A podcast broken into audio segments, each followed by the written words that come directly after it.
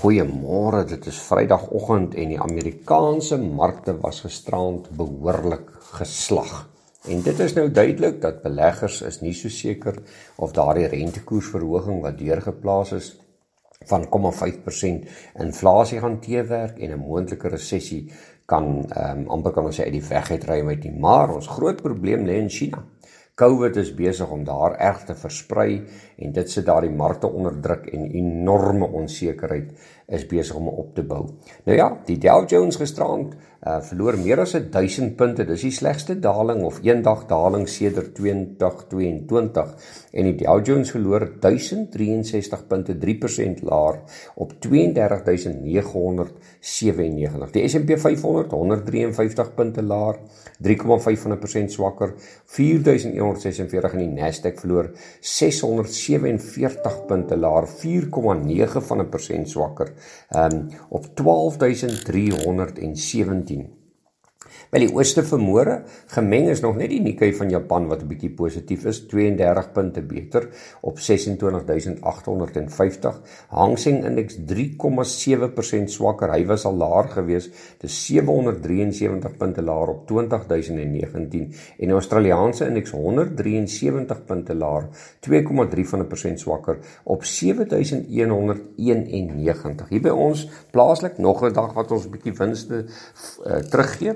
672 punte laer vir die top 40 indeks 62902 en dis 'n persent laer en die algehele indeks 675 punte laer op 69683,9 van 'n persent.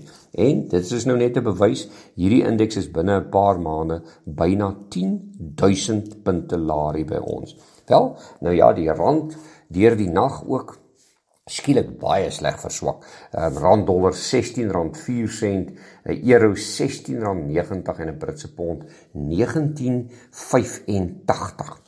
Wel die sagte kommoditeitspryse gister bietjie teruggekom, maar ek dink met hierdie swakker rand kan hulle almal vanmôre kop optel. Die kornprys R19 laer gister 4944, witmielies 4490, dis so R24 op. Die geelmielieprys was R7 op 4613, koring R7440, R80 beter. Soja weer 'n bietjie gedaal, R90 laer op 9320 en die sonneblomprys R125 laer op 10490. Wel, dit is uh, omtrent 'n uh, hele bek vol. Die goudprys vir môre 1875 kry die wind behoorlik van voor.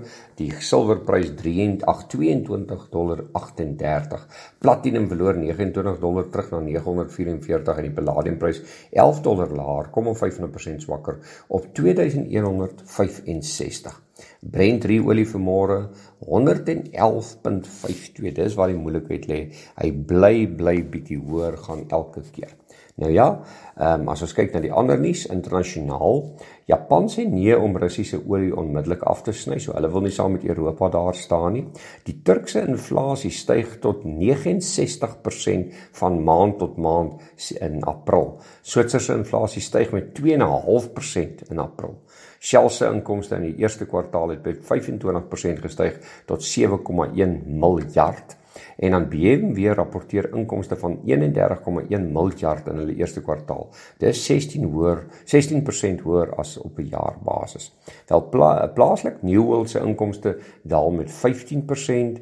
Ehm um, meneer James Formby gaan die leiersels by mevrou Irentia Brown oorvat by First Rand. Ehm um, Control Motor Holdings het besluit dat hulle gaan vir 12 weke nie produksie doen as gevolg van die vloedskade in KwaZulu-Natal nie. Hulle wil eers daai fabrieke regkry en dan meneer Montlanti verwag dat ons die einde van die ANC bereik het dat hulle maar stelselmatig uitmekaar uit sal spat. Ehm um, nou ja, besoek gerus ons webtuiste www.franseklerk.com vir meer inligting en ons gesels weer.